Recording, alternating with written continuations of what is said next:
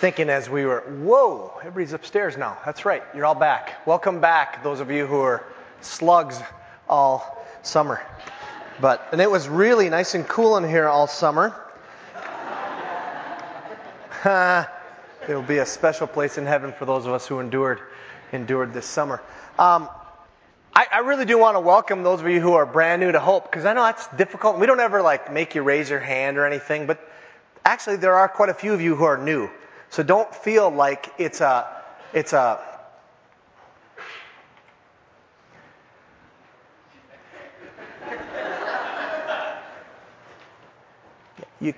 could just have a seat. When I said have a seat, I meant out. But those those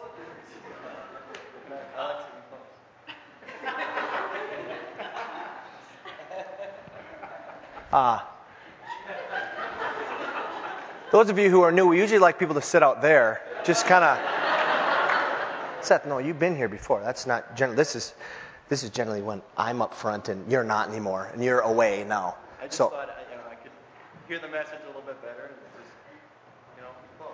Yeah. This is a little awkward. Do we still have security here? Is there security? Why don't you just go have a seat? Yeah. Just thank you. Now there are awkward moments, in life. There are awkwardnesses, and they're just one of those deals where things are just weird. I thought about doing something even a little weirder, than I thought you'd probably all leave. There are times in life, especially if you're in a family. Anybody in a family? Oh yeah, thank you. There are times where there is just awkward as all get out times. I remember once I was in a Bible study where this guy and I had, over the phone, a knockdown, drag-out argument about something. I mean, we were ticked at each other. And the next week we got together for Bible study, and we acted as if there was nothing going on. And the other guys are in the room, and a couple of them had heard about this. I mean, it was knockdown, drag-out. We were mad at each other, really mad. And finally, this one guy who was the Bible study leader, great guy, I love him. He's from Oklahoma, straight shooter. And he just says, there's an elephant in the room here. There's just an elephant. You two guys loathe each other right now. Why don't you guys go and fix it and then come back? So we went outside and we felt like it though. We had it out for about an hour because there was an elephant in that room. You could just sense it. You know what I mean? When there's just this tension, and you're not really dealing with it right away. It's kind of there. And some of you, unfortunately, come from families where you don't ever mention the elephant in the room. Oh, there's an elephant in the room. Shh, shh, shh. We don't talk about the elephant. Some of you where everything's an elephant. Okay, everything. It's hot outside. Everything is an elephant. Today we're in our last three sermons of a 2-year study. So if you're new to us, we're going to reset here in a few weeks with something new, so don't sweat it. I'll tell you next week what we're going to be doing in the fall. But we got 3 more weeks in the Gospel of John. We are at the last chapter now of the Gospel of John. It's kind of like going to the end of a movie. Jesus dies. He's rose again. Sorry to spoil it for you. He raises again. And what you see in John chapter 20 and in 21 is Christ, after he's risen, he appears. We've seen him appear. To the first one he appeared to was Mary Magdalene. And I still love this painting. I don't know. I should get a new one. I just think that is somehow Mary Magdalene, the woman who 7 demons came out of, is dressed in Victorian garb. I don't know how that happened, but it's a cool picture. And appears to Mary Magdalene. Then he appears to the 10 disciples. Guys, we were saying the 10 revolutionaries. They would change the world. One guy was missing, though. And that was Thomas. We saw him last week. We're going to see him very briefly again this week. And he's called Doubting Thomas. We said that's not really a fair thing to call him. More like, I got to see it. I'm a guy who will stick my neck out, but I got to see it kind of guy. That was Thomas. And we looked at him last week. This week, we're looking at John chapter 21, which is the 4th and final in the Gospel of John appearance of the risen Christ. It's all through one more appearance, all in John chapter 21. It'd be great to do it in 1 week. It's just too much to do in 1 week. So this week, we're going to look at John chapter 21, the 4th and last appearance. Now, Oh, this is really funny. That's really funny. Don't need those. Just kidding. I printed that up again. I thought I brought my old one. No, I got the new one too. Ha ha ha! You guys thought it was going to be done quick. Anyway, now one of the questions about John chapter 21 that a lot of people ask. Well, some of you who are anal, that'll bother you all service. So I'll pick it up. Why do you throw those? Why do you throw those? It drives me crazy. If you read any commentaries on the book of John, the end of John chapter 21 is thought by many to be an add-on. Perhaps some would even argue not even written by the gospel writer himself. It could be. I mean, we have no way of writing. In fact, the book never says that it's written by John. It's possible. I think it is still part of the story. So you have to ask yourself, because anytime you read Scripture, you have to ask yourself a question, why is it there? You do that when you read anything. You read the paper, you ask, why did this writer say this? Now, when you're reading a biography, which the Gospels are, they're a story of Jesus Christ from his birth. John doesn't do a whole lot with his birth. Other Gospels do, all the way to his death and resurrection and his appearances. You got to ask yourself, why is he including this stuff? He doesn't just include stuff for no reason. There's a reason. There's always a purpose or purposes or what he's trying to do. What is the purpose of John chapter 21? Because everything's kind of done in a sense in John chapter 20. Jesus is crucified in earlier chapters. In John chapter 20, he appears to three groups of people, and he's not going to appear to anybody new. So nothing really new happens like that. He proves his resurrection. What happens in John chapter 21 that's that big of a deal to have it? People have often called it like an appendix to John. You don't even really need it. I think you do. I think there's an elephant in the Gospel of John. I think there's an elephant in all of the Gospels that only is resolved in the book of John. And here's the elephant. I'm going to walk you through some passages in John. I'm going to cheat a little bit just to heighten it and look at a little bit of Luke. But I want here's the elephant. You don't have to flip there. It's going to go real quick. Just stay in. If you open your Bibles, keep it open to John chapter 21. We'll get back there. John chapter 1. Andrew, Simon Peter's brother, was one of the two who heard about John, who heard what John, that's John the Baptist, had said, and who had followed Jesus. The first thing Andrew did was to find his brother Simon and tell him, "We have found the Messiah, that is the Christ." Now, just before I finish this, it's very interesting the way it's even said, right? We've talked about this. The Gospel of John was written late, probably somewhere in the late 70s, early 80s AD. It's written so late that before John introduces the character of Peter, he gives another character by the name of Andrew, and the way you know Andrew is because he's Peter's brother. Isn't that kind of weird? It's like saying, I want to introduce you to my son, but I'm his dad. That didn't make any sense. But you get what I'm trying to say. You don't introduce someone. It says, Andrew, Simon Peter's brother. Just so you know who Andrew is. And now we're going to introduce Simon Peter. Simon Peter is a rock star in the Christian religion. And in early Christianity, he and the Apostle Paul were rock stars. They were the guys. Okay. He brought him to Jesus, verse 42. Jesus looked at him and said, "You are Simon, son of Joseph. You'll be called Cephas," which translated is Peter, where we get Petros, which means rock. You're going to be the man. All right? Now, we're going to follow a little bit about Peter. Who is this Peter guy? On hearing it, this is Jesus gives this very hard teaching in John chapter 6. On hearing it, many of his disciples said, disciples means followers of Jesus, not just the 12, there are more, this is a hard teaching. Who can accept it? Aware that his disciples were grumbling about this, Jesus said to them, "Does this offend you? What if you see the Son of Man ascend to where he was before? The Spirit gives life. The flesh counts for nothing. The words I have spoken to you are spirit and they are life. Yet there are some of you who do not believe." For Jesus had known from the beginning which of them did not believe and who would betray him. He went on to say, "This is why I told you that no one can come to me unless the Father has enabled him." And here it is. From this time, many of his disciples turned back and no longer followed him. Now, not the 12, of course, but disciple means follower, means learner. Many people in the crowd said, "Whoa, weirdo, this is strange stuff. I'm out of here." Jesus looks at the 12 and says, "You do not want to leave too, do you?" Jesus asked the 12. It considers this awkward silence, like, yeah, but maybe not. It's just weird. There's some weird things going on here. Peter's the only one who has the guts to say something. Here's what he says. Lord, to whom shall we go? You have the words of eternal life. We believe and know that you are the Holy One of God. Peter's the only one who has the guts to say it. He says, you know what? If there were a better thing out there, if there was something else that would satisfy me, if there was some job or some way of life or some other teacher, man, I'd be about him. But there's no one. You're the dude. You're the only one. I don't understand a lick of what you just said in John chapter 6. I don't have a clue. But I'm here, man. I'm staying. He's a brave guy. He's a bold guy.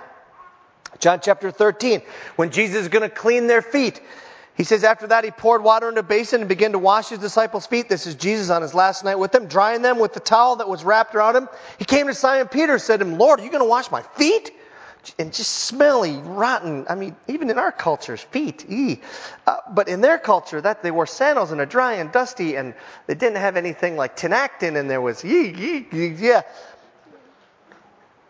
And you do not realize what I'm doing, Jesus says, but later you will understand. No, said Peter, you shall never wash my feet. You're the Lord. My feet are gross. You're not touching them. You hear that? He says, you don't understand this symbolism here. I am too gross for you to touch me. I've done things. I'm dirty. And Jesus says very profoundly, unless I wash you, you have no part with me. I don't care what you've done in life. You're not too dirty. That's a lie from the pit of hell that you think it is. Unless I wash you, you have no part in me. Now listen, this is amazing. I teach theology, and no one gets theological shifts this quickly. But listen to Peter. Then, Lord, not just my feet, but my hands and my head as well. I mean, I want a bath. That's Peter. Peter's just, he's wholeheartedly, he's just, this is not a guy who would ever would call timid. He's never timid. Now, John chapter 13, Peter asks Jesus, we're going through the book, Gospel of John, seeing what happens to Peter. Lord, where are you going? Jesus replied, where I'm going, you cannot follow now. You can't follow me, Peter. But you will follow later. Peter said, Lord, why can't I follow you now? I will lay down my life for you. Jesus answered, will you really lay down your life for me? I tell you the truth, before the cock crows, you will disown me 3 times. Before morning comes, Peter, 3 times you're going to disown me. And Peter's like, no way. John chapter 18, now it's that time. It's approaching that time of night. It's the middle of night. Jesus had been arrested. Peter has the guts at least to follow. Peter, and we understand it to be John, have the guts to follow. Simon Peter and another disciple were following Jesus because this disciple was known to the high priest. He went in with Jesus into the high priest's courtyard. It's special pass. But Peter had to wait outside at the door. The other disciple who was known to the high priest came back, spoke to the girl on duty there, and brought Peter in. So you understand what's they're eyeball to eyeball here. Jesus is within hearing distance of where Peter is because Peter gets to come in. You're not one of the disciples, are you? The girl at the door asked Peter. He replied, I am not. It was cold, and the servants and officials stood around a fire they made to keep warm. Peter also was standing around them, warming himself. Meanwhile, the high priest questioned Jesus about his disciples and his teaching. I've spoken openly to the world, Jesus replied. I have taught in synagogues or at the temple where all the Jews come together. I said nothing in secret. Why question me? Ask those who heard me. Surely they know what I said. When Jesus said this, one of the officials nearby struck him in the face. Is this the way you answer the high priest, he demanded? If I said something wrong, Jesus replied, testify as to what is wrong. But if I spoke the truth, why do you strike me? Then Annas sent him, still bound, to Caiaphas, the high priest. Okay, so this is happening, and Peter's seeing this. He's not doing anything. Verse 25 of that same chapter, chapter 18. As Simon Peter stood warming himself, he was asked, You are not one of his disciples, are you? He denied it, saying, I am not. One of the high priest's servants, a relative of the man whose ear Peter had cut off, challenged him. Didn't I see you with him in the olive grove? Again, Peter denied it. And at that moment, a cock began to crow. He hears the rooster. Morning is coming. He's just denied Christ 3 times in the presence of Jesus. Now, Luke makes this even clearer. If If you just look at Luke chapter 22, and I'm going to skip down just to where Peter says in verse 60, he's saying, I know this guy was with them. Peter says, man, I don't know what you're talking about. Just as he was speaking, the cock crowed. And then listen to this. It says, the Lord turned and looked straight at Peter. That's one of the most intense verses in all the Bible. I don't care what you've done in your life. It's not as bad as what Peter just did. Nothing is as bad as what this is. And to make things worse, while he's doing it, Jesus turns his head and looks right in his eye. Then Peter remembered the word the Lord had spoken to him. Before the cock crows today, you will disown me 3 times. And he went outside and he wept bitterly. That's the elephant. The elephant that's in the room, the elephant that's in the gospel that nowhere is solved, is what about Peter and Jesus? This is a big deal.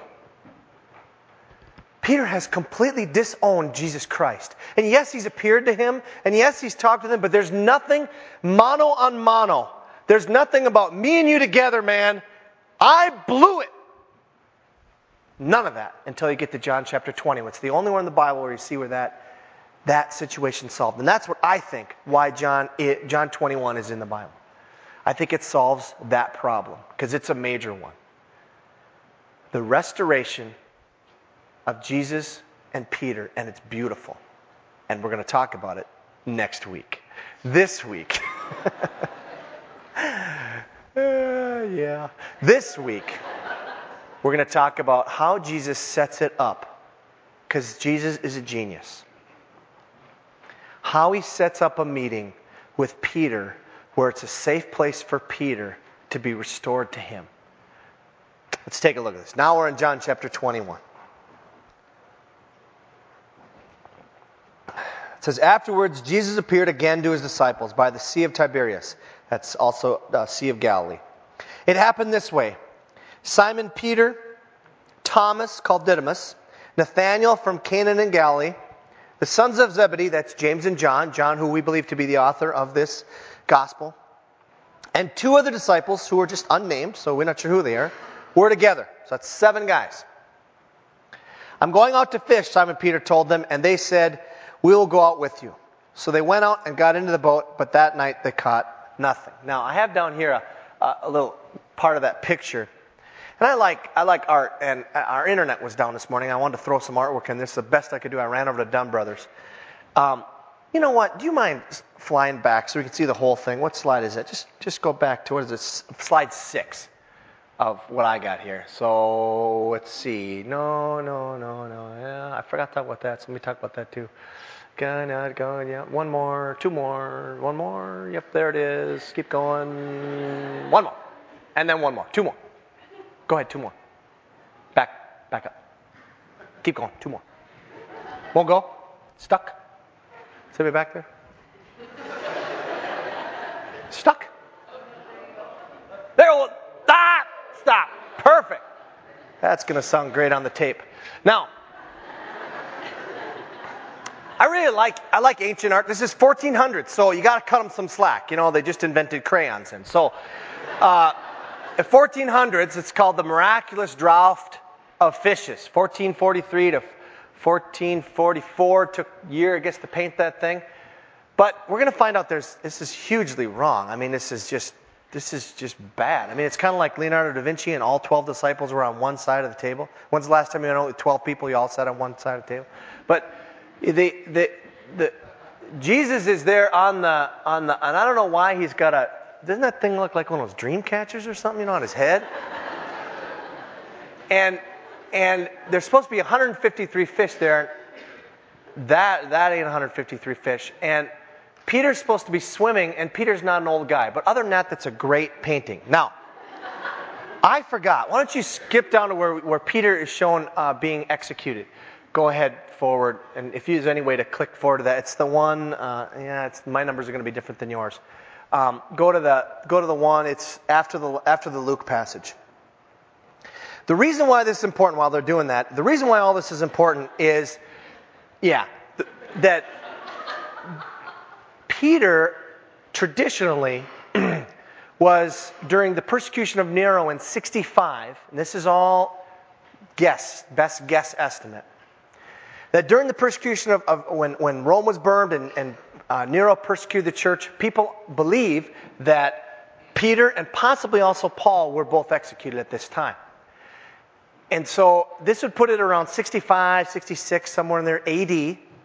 Peter, they were said, we're going to crucify you because you Christians really think that's great. He said, I'm not worthy of that. Crucify me upside down.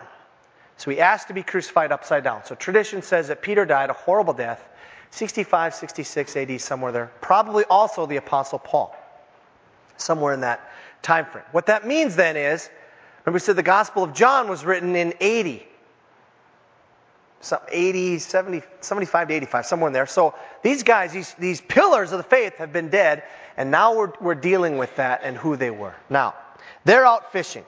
You can go ahead to the one more there. Sorry. Nice job back there. Sonia back there. Thank you, Sonia. Little hand for Sonia. Very nicely done. Thank you. First time in 11 years a PowerPoint person's ever gotten applause. Very nicely done. Thanks, Sonia. Sorry, that's above and beyond the call of duty. Peter says, let's go out fishing. There are these different people with them, 7 of them in all. He says, I'm going out to fish. They said, we'll go out with you. So they went out and got into the boat, but that night they caught nothing. And what they usually would do is go out in the early morning period, 2, 3, 4 a.m., fish until morning, bring the fish that they had right to the market. They'd be fresh, maybe even still flopping, so you could get yourself a fresh fish in the market. That was what they were going to be doing. Now, they hadn't yet received all the instructions. You're not going to see that until Acts, so they're still out fishing. They're not starting the church. Verse 4. Early in the morning, Jesus stood on the shore, but the disciples did not realize that it was Jesus. Now, there's a couple reasons for this. We're going to find out in just a minute. They're about 100 yards away. So it's possible, but also there's something about the risen Christ that is very familiar, but also is different. If you've gone through death and resurrection, you just look a little different. And Jesus does. And they don't recognize him. And he asks the famous question that every fisherman hates to be asked. What are you catching? He called out to them, friends, haven't you any fish? Even that way of saying it is kind of harsh, isn't it? Haven't you any fish? Well, you can't see in the boat from there. What's the deal? I got lots of fish. Just put them all back in the water. Some guy in the water yelling out, or some guy in the land yelling to you out in the water, and I've been there, saying, you got anything? Voice travels real well over water, so you got to say, no. And it comes out, no, because it's just nice and loud if it's a calm morning sea. They answer no. He gives some unasked for advice. If you ever play golf with a few people that I know, you'll get it. He said, throw your net on the right side of the boat and you'll find some. When they did, they were unable to haul the net in because of the large number of fish. They can't get the net out of the water. Then the disciple whom Jesus loved said to Peter, it is the Lord. Now, I'm not sure if he recognizes him, or not sure if he realizes that because they're catching fish is that it's Jesus. Because that happens, we don't see it in the Gospel of John, but we see it in another gospel where they catch so much fish that actually the boat is sinking, it says. In fact, in the Gospels, all 4 of them, the only time the disciples catch fish is when Jesus is there. Huh? Oh. You thought they were interested in Jesus, they just needed a new occupation. They never caught any fish except when Jesus is there saying, why don't you try this? Why don't you do that? It's the Lord. As soon as Simon Peter heard him say, remember, this is about Peter. As soon as he heard him say, it is the Lord, he wrapped his outer garment around him, for he had taken it off, and jumped into the water. Now that is weird. I've studied that. I've looked at that. I don't yet quite figure it out. It's possible that as they were fishing, one of the things they used to do is they'd cast their nets in like a circle, and then they'd use these little throw nets, probably the one that Jesus said to throw out, And then what happens, you'd get that thing, and then you'd have a guy swimming in the water, and he generally would swim naked or with just a loin kind of thing on, and he would take the fish out and throw them into the boat. All right? So I get that he doesn't have anything but perhaps his loincloth thing, Tarzan type thing. But why do you throw it on to then jump in? I don't know. Maybe he just wanted to be all clothed to see Jesus. Maybe like Chris Anderson, how Chris Anderson wanted to be baptized. Chris was sitting right there, fully clothed, come up here, submerse him. He goes back there, sits right there, dripping all the way to the front, dripping down to the kids below and everything. Maybe so. I don't know. I haven't figured that one out yet. Maybe you could email me. Tell me what you think. The other disciples followed in the boat, towing the net full of fish. I wonder about that. I mean, John writes this. John is one of the guys who is where? In the boat. Doing what? Pulling, we're going to see, 153 fish in a net. Where's Peter? Peter's off swimming ahead. What are you doing? I got 153 fish here. Possible, not sure. I get a little bit of that. There's a little bit going on between Peter and John from time to time, and I wonder if that's a little bit of a zing. For they were not far from shore, about 100 yards. When they landed, verse 9, when they landed, they saw a fire of burning coals there with fish on it and some bread. They hadn't brought their fish up yet. Jesus said to them, bring some of the fish you've just caught. So he's going to make more for them. Simon Peter climbed aboard and dragged the net ashore. So it looks like Peter's intimately involved, perhaps the only guy. And he's able to, I don't know if adrenaline kicks in or what the deal, but somehow he's taking these fish or just dragging them. I imagine the ones on the bottom were not too sellable, but they drags them up onto the shore. It was full of large fish, 153, but even with so many, the net was not torn. Now, look at what Jesus says to them. They're coming, bring some of your fish, and then he says this, verse 12, come and have breakfast. Jesus made them breakfast. Now you might just think, well, it's no big deal. You got to understand why John 21 is put there. There's unresolved tension between Jesus and Peter. It's not yet completely resolved. We'll see it resolved next week. If you got your Bible open, you can see it right now, how he's going to resolve it with them. What does he do? He says, sit down. I made you breakfast. While you guys were out there floundering around, I caught some fish, or I got some fish, or I made some fish, or I don't know what he did. And I'm cooking them for you. Come and eat them. Got fresh bread, too. None of the disciples dared ask him, who are you?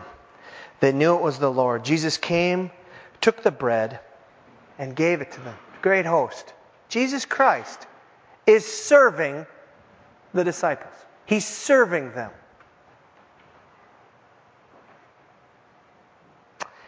Jesus came, took the bread, gave it to them, and did the same with the fish.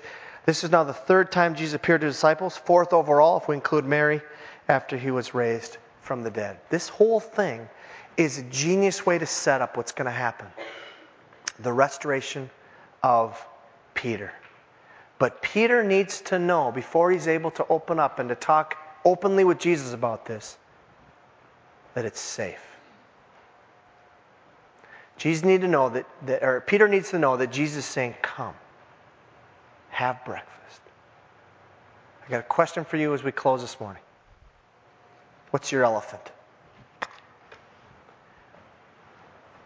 What's your elephant between you and God? Just don't want to talk about it, don't want to deal with it. What's your thing that, if somebody were to bring that up, it just really make you uncomfortable? There's no possible way on the planet that it's worse than what Peter did. It doesn't exist. It's the worst thing. Disowning Jesus Christ to his face, watching him be slapped, knowing he's going to be tortured, knowing he's going to be crucified and not doing anything. And calling him your friend, nothing could be worse. Oh, you don't understand, Pastor. You don't understand. I've done horrible things in my life. I've done horrible things. It's nothing compared to that. This right here, Christ did not die for white-collar sins. Christ died for the most gross, treasonous, in-your-face, spitting-on-you sins that there are. Don't give Jesus your clean stuff and then think you got to work out your own garbage. Give Jesus all of it. Come and have breakfast with Him. Let's pray.